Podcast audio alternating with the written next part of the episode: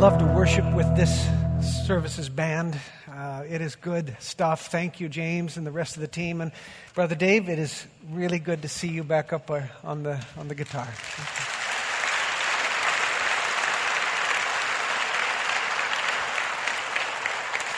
I want to give a follow-up to last week. You had a chance to meet Brad Henning. Remember, he was coming last Sunday night to talk to our kids about sexuality and relationships. God knows that our kids need to get good information because they're getting plenty of information that's not so good. I'm really pleased to tell you that last Sunday we had 120 kids who showed up to hear what God says about relationships and marriage. So it was great.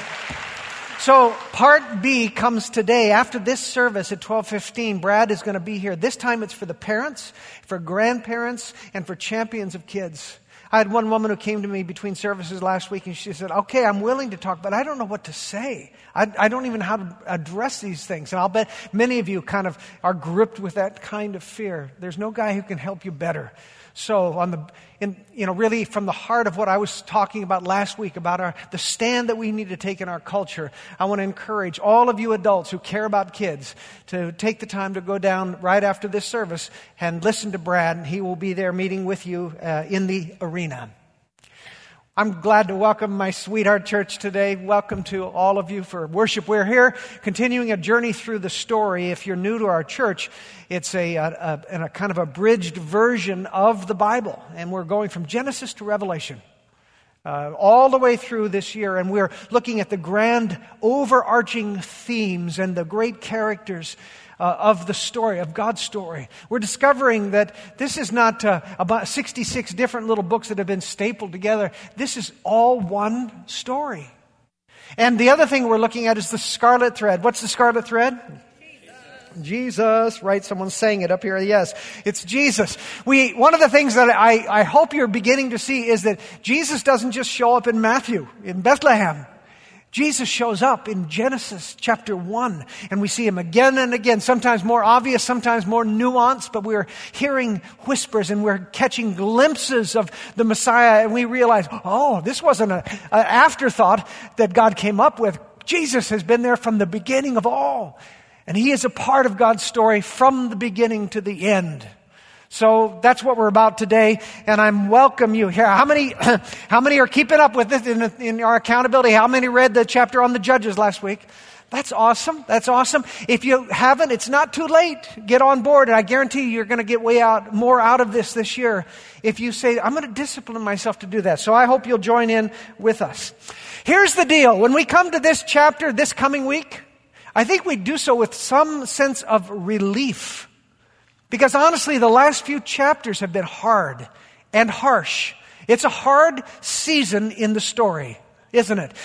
We think back to Egypt when God wants to set his people free and he has to send terrible plagues in order to accomplish that. That's harsh. We think about it when they're in the wilderness wandering around and because of their doubting, their grumbling, their failure, they end up wandering for 40 years. That's harsh and hard. In Joshua, we read about how they finally make their way into the promised land, but then it's one bloody battle after another for them to get a foothold in this land. God has given them, but they still got to take it. That's hard and harsh, isn't it? And then last week, the Judges. It's such a disappointing story, isn't it? Because we see this 400-year cycle of people's rebellion against God. They turn against the Lord. They are punished for it. They enter into a time of oppression. They cry out for mercy. God hears their mercy, sends a judge, saves them, and it's right back into the same cycle again and again and again and again. It's harsh, isn't it? In fact, the last verse of Judges last week it's a disappointing summary statement of this disappointing response of God's people. In those days, we read, there was no king in Israel. And read those last words with me together. Everyone did what was right in his own eyes. It's a disappointing, heart-sickening judgment, isn't it? And then we turn the page, and suddenly there's a ray of light and hope and sweetness in this little book called Ruth. It's only 4 chapters long. Ruth takes place during the time of the judges that we were reading about this last week. It's in the midst of that. So it's a kind of a bright spot in a really a dark time. Ruth is one of those rare books in the Bible that's written from the perspective of a woman. I really think, from what I understand, it addresses issues, concerns, the heart of a woman. And it's written about a woman. There are not that many books like that in the Bible, so it's kind of rare and it's really pretty precious. If the book of Judges was made into a TV series, it would have to be on a manly, violent channel like Spike TV, right? When you come to Ruth, if that was made into a TV series, it is Hallmark Channel all the way, right? Right? It would be right after Murder, She Wrote. I mean, you watch that.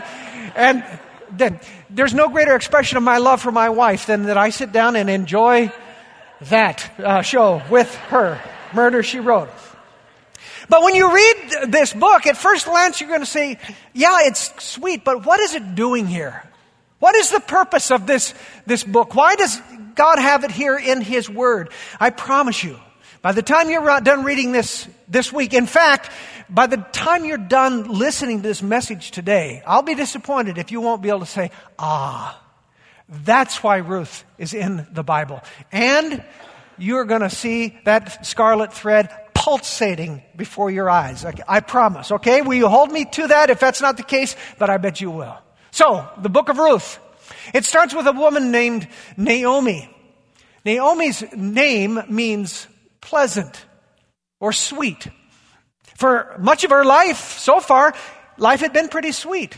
She met the man of her dreams, Elimelech. She married him. She had 2 strapping boys. Life was chugging right along. Things were going well. And suddenly, their land was hit with a terrible famine. There was no food to be found anywhere. Speaking of no food to be found anywhere, I was walking through Hagen's grocery store last week. It is so sad and so irksome, this beautiful store. The shelves are empty, all because of this series of colossal screw-ups. And I'm getting amens for that. I mean, I know my wife would amen it. And I remember thinking as I was walking through that store, looking at the nothingness on the shelf, I thought, what if this were the only grocery store in Gig Harbor? We would be in trouble. Well, when Naomi went to shop, her shelves were empty too, and not because the feds chased Safeway out of Gig Harbor. They were empty because famine had hit the land. The land was parched. There was nothing being produced. And so Elimelech does what he had to do. He had to feed his family. And so he made the hard decision. They were going to leave their little chunk of the promised land, and they were going to go somewhere where they would find food. And that somewhere was a land called Moab.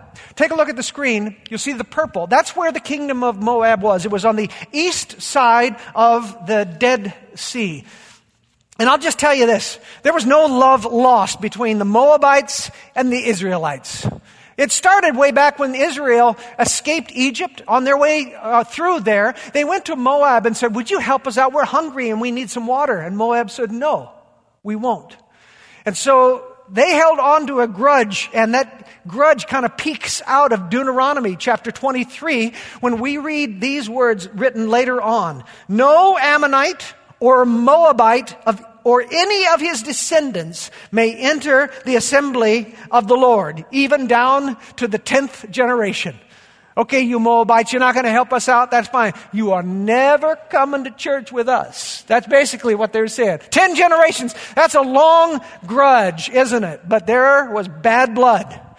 It didn't help that their fat king named Eglon was assassinated by one of the judges. Remember Ehud, who stuck the sword in his belly and just left it there? That didn't help things along in the Moabite-Israelite relationship. And then there was this. The Moabites worshipped what was probably the most bloodthirsty, awful pagan god in the pantheon of pagan gods. And that was saying something. His name was Molech. Molech. Molech was a big bronze god. He was hollowed out. He sat and had his arms outstretched like this. And the way that they worshipped Molech was to build a huge fire inside of that hollow idol until the arms were red hot, And then they would take their firstborn sons and lay them in the arms of Molech and sacrifice them to that god. Moab was not a nice place. It was inhospitable, it was inhumane, it was pagan, and it had food. And so Elimelech led his family there to eat. I think it's true and fair to say that for women, security at home means a lot. And so you have to imagine that for Naomi, the idea of leaving behind her land, her family, her friends, and going to this foreign place, it had to be hard, right? I mean, guys kind of would rise up to it, but there's something deep that stirs in women. But she could say, you know, I've got my family, so we'll make this. That was until Elimelech got sick and died. And suddenly Naomi is alone, a widow, a single mom raising two boys in a pagan land. But you know what? She raises herself up by it. All right, I got my two sons. And the boys meet a couple of beautiful Moabite women named Orpah. Probably not your choice for daughters' names, but Orpah and Ruth. And they get married. And so things are going well. And it wasn't her choice to have Moabite daughters-in-law, but she was going to make the most of it. And she began to grow fond of them. So things are moving along in Moab. And then one of her sons gets sick and dies. And then the other son gets sick and dies. And there's Naomi. Her husband's gone. Her land is gone. Her boys are gone. And she is trapped in this pagan land that she hates. So with nothing holding her there, she says, I'm going home. She heard that things had eased up back at home, and that the famine had eased, and so she said, I'm going back. And to their credit, the two daughters-in-law say, we're going to go with you. Orpah and Ruth say, we'll come along. And Naomi stopped and she says, don't do that. Go back to your people. You're young. You have a chance to get married again. You can have children. Listen, I don't have any future here. Your whole future is here. So Orpah turns around and she goes back. But Ruth would have nothing of it. Ruth, for reasons that we don't understand, she had fallen in love with Naomi. She was committed to Naomi. And she said, no, I'm going with you wherever you're going. And in fact, we read in the first chapter of this book what I think are maybe the most sublime words about faithfulness in a relationship that you might read anywhere. You know these words, but let me read them to you again. And just imagine, here is Ruth talking to Naomi, who's trying to talk her into going back home. And this is what Ruth says to her mother-in-law. Don't urge me to leave you or to turn back from you. Where you go, I will go. Where you stay, I will stay.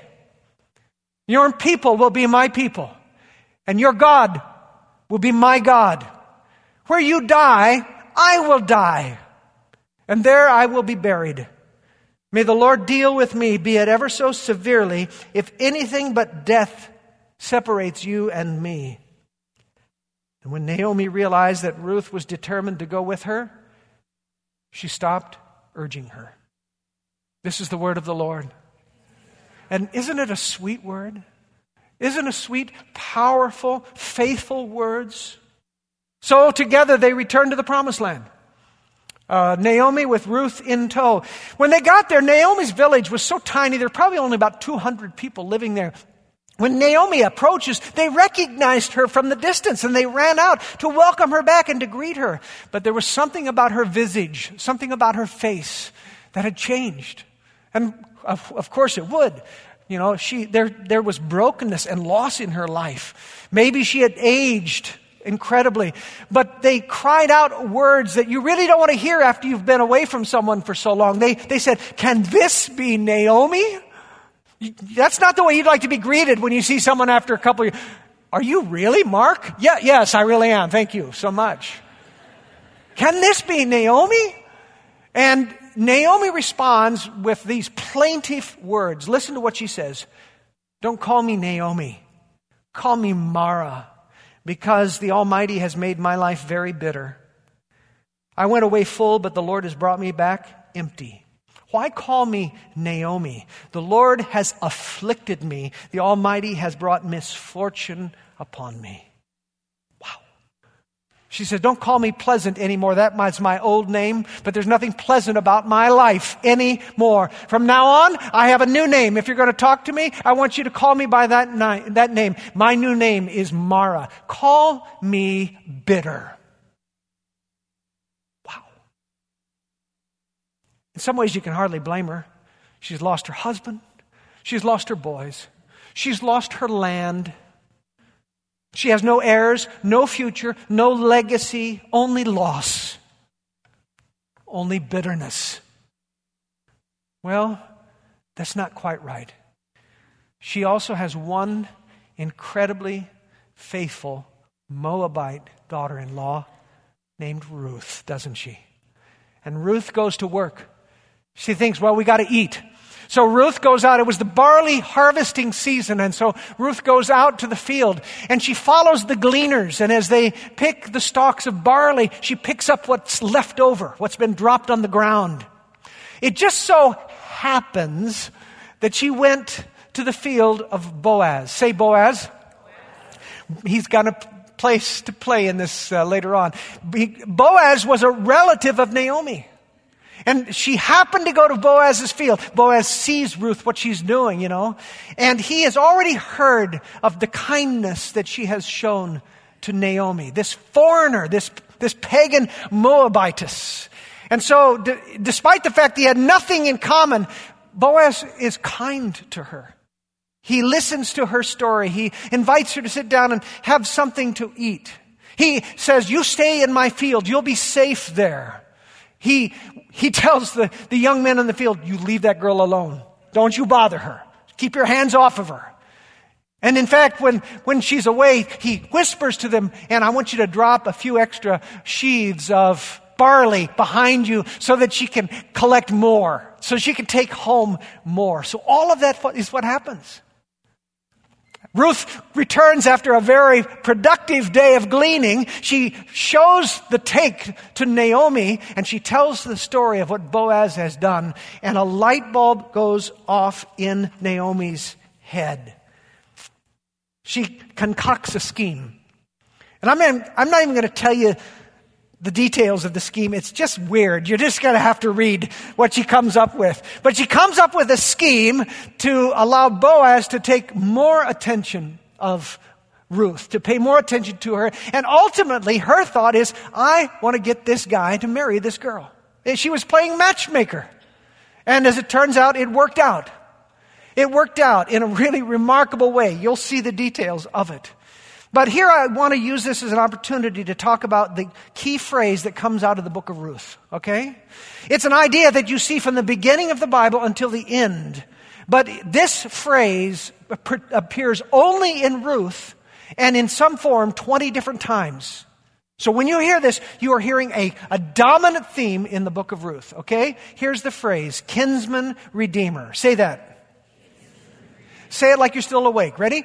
Kinsman. Right. Now, when you read the story, you'll see that it's called guardian redeemer. I actually prefer this translation, kinsman redeemer. Let me explain. Would you love for me to explain this to you? Okay, I will explain to you. There were different ways of becoming a slave. One way was just to be beaten in battle and be taken into captivity. It was the spoils of war. And if you were that kind of slave, you were going to stay in slavery for the rest of your life, likely. But there was another way that you would become a slave. Let's say life got hard for you. Crises hit. Things turned on you and you ran out of money and you had no resources. You could sell off your ancestral land. That was a hard thing to do. But if that didn't do enough, you could sell yourself into slavery in order to survive. We had that in our own country. It's the way many people made their way across from the old country to the new country, right? What was that called? Indentured servitude. And it was the same thing. Basically, you could hope to work your way out of this, but it was going to be many, many years of hard labor until you earned your freedom. But there was another way to be set free. If you had a relative, and it had to be the next relative, if you had a relative, a kinsman, who had the money and who had the willingness and who was free, who wanted to pay your debt, He could buy your freedom. He could buy you out of slavery. And that was the kinsman redeemer. Boaz, when he met Ruth, he was blown away that such a beautiful young girl was interested in marrying an old guy like him. It's kind of the way I felt when Cindy, my child bride, agreed to become my bride. I mean, it's awesome. Yes. And so she agrees, and it looks like it would be great. It would mean a new life for Ruth and Naomi. It would mean that someone could buy and hold on to their ancestral land. It would be someone to take care of them and who would provide an heir so that the name would not be lost in the dusts of history. It looked perfect, and Boaz was game. He said, sure. There was one problem. Boaz wasn't the next in line. There was someone else, a kinsman, who had first right of refusal. So Boaz goes to meet this guy in the middle of the town, surrounded by witnesses. And he said, so, it's your right. Are you willing to redeem Naomi's land? The guy said, sure, I'm always looking for a good land deal. Absolutely. Boaz quickly adds, by the way, the other thing, it's a two-parter. You got to marry Ruth. It's a package deal. The guy says, my wife's not going to like that. It'll screw up my estate planning. And so he says, no, I'm not gonna do it under those circumstances. Boaz says, so you're saying it's okay for me to marry this girl and to redeem Naomi's land. That's okay? He said, yeah, that's okay. And you know what they did to seal the deal? We shake hands. You know what they did in that day? They exchanged shoes. I know yet another weird thing, but yes, they exchanged shoes with each other. And while they were holding each other in the sandals, they said, okay, that's a deal. It's a done deal. So Boaz marries Ruth. They have a child. Naomi gets a grandson. Her ancestral land is restored and will have an heir. They live happily ever after. See what I mean? There's not a sword drawn, no bloodshed. It is sweet. But you still need to ask the question, what's the point? Why is this story in here? Why did God allow this little 4 chapters to be tucked into His Word? And I'm going to show you 2 reasons, okay? 2 reasons. First of all, it's to teach us the idea of chesed. Would you say that word? And you got to say it right. Chesed. Go ahead. Now wipe off the back of the head of the person sitting in front of you. Chesed. Chesed. You know one Hebrew word already. What's the one Hebrew word everyone knows? Shalom, right. Maybe you don't all know. How many know shalom? It's kind of like Hebrew for aloha. It means everything. So here's the second word, chesed, chesed, chesed. Say it again. I want you to remember this word. It means loving kindness. It means unfailing love. It means steadfast love. Those are all the ways this word is translated. And it describes God's faithfulness. His chesed, loving faithfulness. When God delivered the people through the Red Sea, Moses wrote a song and listened to one of the lines. You have led in your steadfast love the people whom you have redeemed. What was that steadfast love? What's the Hebrew word? There we go, chesed. In Psalm 103, we read, the Lord is merciful and gracious, slow to anger and abounding in steadfast love. What is that? Chesed. Chesed, now this is important. Listen to this paragraph. This is important. Chesed is not the love of emotional feeling. It is the love of action. It is the love of purpose. It is the love of kindness. Chesed does not depend upon the response of the one who receives it. It is entirely dependent upon the will of the one who offers it. Do you hear that? Chesed does not depend on the way that a person receives it. Chesed is entirely up to the person who says, I will do this. I will choose to be kind. I will choose to love. Over the years, I've given you more Greek lessons on a Sunday morning than you probably care to remember. But there is one Greek word that I'll bet you do remember. It's the word in the New Testament Greek for the highest form of love. What is that word? Agape. See, you have paid attention. You make my heart swell. Thank you. Agape is God's love. When we read John 3:16, for God so Love the world. That's agape. And think about what it says. God so loved, agape, the world that he sent his son. He sent his son to suffer. He sent his son to die. He sent his son to redeem us. There is a glimpse of agape love right there. It's all about God's sending love. It's sacrificial. It's giving. And that's the word in New Testament. Chesed is the Old Testament equivalent of agape. All right? Chesed is kindness. When Naomi tries to send her daughters-in-law back, she says, "Go back, each of you, to your mother's home, and may the Lord show chesed, kindness to you, as you have shown to your dead and to me." And then Boaz praises Ruth. He's so blown away by her kindness to him that she's willing to give her life to him. And he is blown away by her kindness to Naomi. He says, "The Lord bless you, my daughter. This kindness, chesed, is greater than that which you showed earlier." In other words, the kindness you're showing me is even greater than the kindness that you showed to your mother-in-law. So Ruth is the epitome of chesed. She's the epitome of this faithful, kind, never give up, no matter what comes along, love. Think back again to her words to Naomi when Naomi's trying to send her back to Moab. Remember what she said, "Where you go, I will go. Where you stay, I will stay. Your people will be my people. Your God will be my God. And where you die, I will die, and there I will be buried." What kind of love is that? She says, "I will leave my people to follow you. I will leave my God to be with you. And until the day when one of us or the other breathes their last, I will be your faithful companion." Isn't that awesome? And isn't that rare and remarkable? Can I tell you why it's even more remarkable? Say yes. I will. Here's why it's even more remarkable. Because I don't think Naomi was very pleasant to live with. Do you? What was her name change again? Mara, which means, she chose that name for herself. She says, "Don't call me pleasant anymore. Don't call me that. Call me bitter. That's the new name I've given to myself. From now on, that's how you will address me, Miss Bitter." And there's no doubt that her life was hard. I mean, look at all that she went through. But there are some people who go through that kind of pain, and somehow they allow God to work on them and in them and through them in that pain, to shape them, to deepen them, to sweeten them. And then there are those who surrender to bitterness.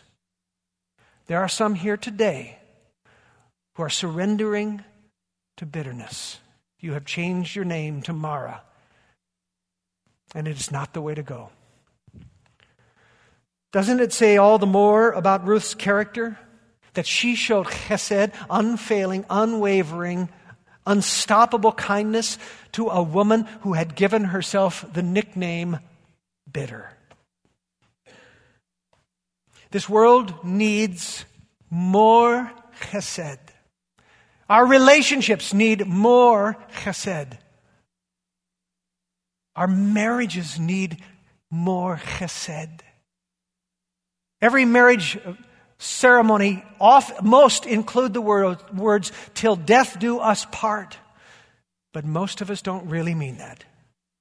Most of us mean till death, or until someone better comes along, or until you irritate me, or bore me, or don't meet my needs, or become unattractive to me, or get sick. That's the new vows that we ought to take in marriage. And chesed means I will be faithful to you no matter how grumpy, frumpy, bumpy, bitter, difficult, or disappointing you might become. I will be kind to you even if you don't want to receive my kindness. That's chesed. We live in a flipping culture. You know that, right? There is no loyalty. There is no endurance. We flip. We flip everything. We flip houses, we flip marriages, we flip relationships, we flip churches, we flip religions. This idea of chesed, of enduring faithful kindness regardless of the response, is not only countercultural, it is viewed as foolishness by our world. When the world sees chesed, it says, you are a sucker. And God says, I have a different opinion. Which is why this book is also valuable for a second reason, because we discover God's chesed toward us. The faithful, enduring compassion of God towards us in so many ways. For instance, we find God's chesed towards the outsiders. Ruth, a Moabitess, a pagan. She is invited into God's family. How remarkable is that? Chesed. But there's more, as the TV ad man will say. There's more. Do you know who Boaz's mother was? Rahab, the harlot in Jericho who saved the spies. That was Boaz's mom. Do you see God just giggling? I'm just going to mess with all of your paradigms, God says. So the son of a pagan prostitute marries the pagan enemy of Israel, and in God's chesed, they play a pivotal role in the redemptive story. There they are hanging out in Boaz's hometown. Did I forget to mention the name of the hometown they were hanging out in? Bethlehem. And they have a boy. In Bethlehem, they have a boy, and they named him Obed, and he was the father of Jesse, the father of... How awesome is that? The last line of Judges said, in those days there was no king in Israel. Then comes little Ruth and says, but a king is coming. A king is coming. Yes, a king born in Bethlehem. Yes, David. But do you catch the glimpse of the scarlet thread? A king who is much farther down the line, also a king born in Bethlehem, who will be our kinsman redeemer writ large, who will be our brother, who will come and pay the price of our slavery, who will purchase our freedom. It is Jesus, the King of Bethlehem. It is the ultimate expression of God's chesed, his enduring, unfailing, unwavering, loving kindness. Despite our response, despite our bitterness, despite our wickedness, despite our desire to sell ourselves again and again and again into slavery, God said, I have chesed toward you, and his name is Jesus, the kinsman redeemer.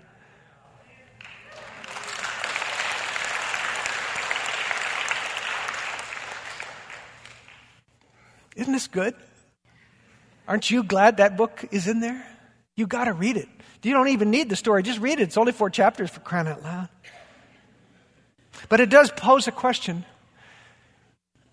One of the questions it asks is this. Are you kind? Are you kind? It is one of the fruit of the Spirit. Love, joy, peace, patience, kindness. It's one of the fruit of the Spirit. When the Spirit of chesed, God, lives inside of us, one of the things we should exhibit is kindness. How kind are you? Are you enduringly kind to your bitter mother-in-law?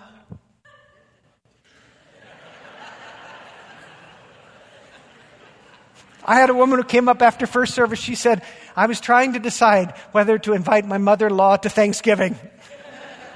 I guess I gotta...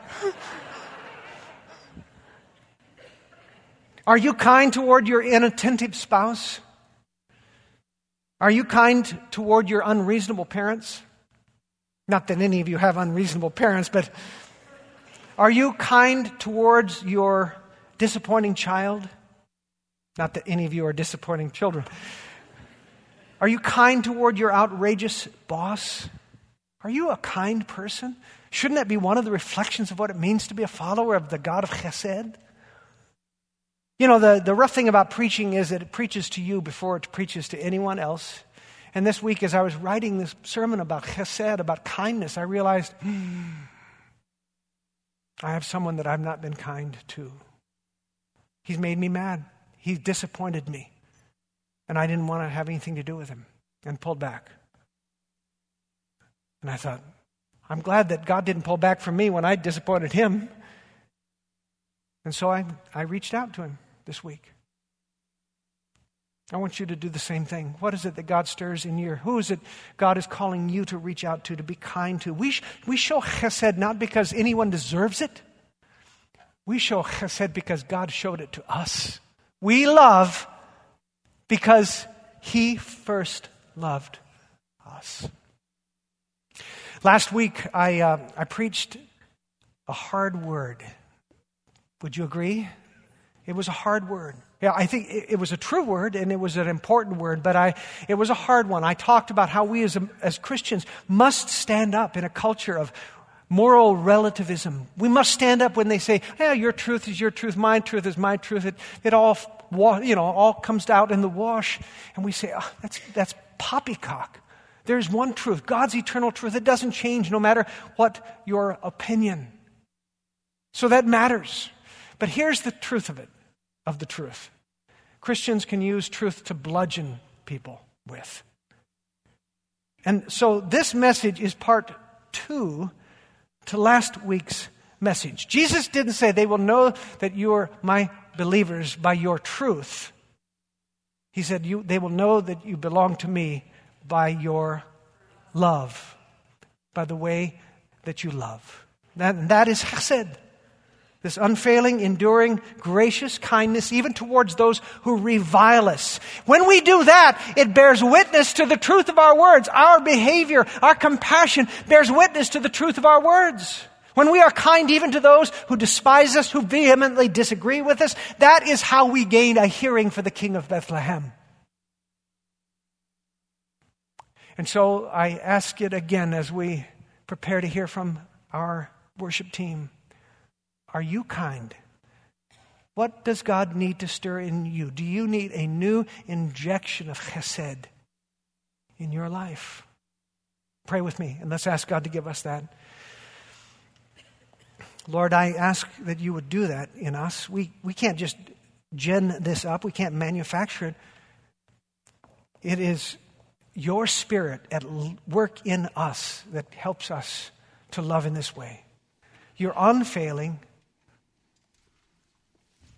unwavering, faithful love in us. You have paid the debt that we could not pay. You have redeemed us by your sacrifice, and you have changed us from the inside out. God, change this part of us too. Make us more kind. Make us more filled with your chesed, that all of the world, even the world that disagrees with us, will be smitten by our kindness.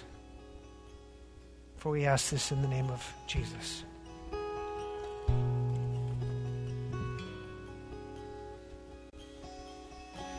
And higher than the mountains that I face, stronger than the power of the grave, constant in the trial and the change. One thing remains. One thing remains. You love me the best. It never gives up, never runs out on me. You love me. Fails and never gives up, never runs out on me. Your love never fails, never gives up, never runs out on me. Your love.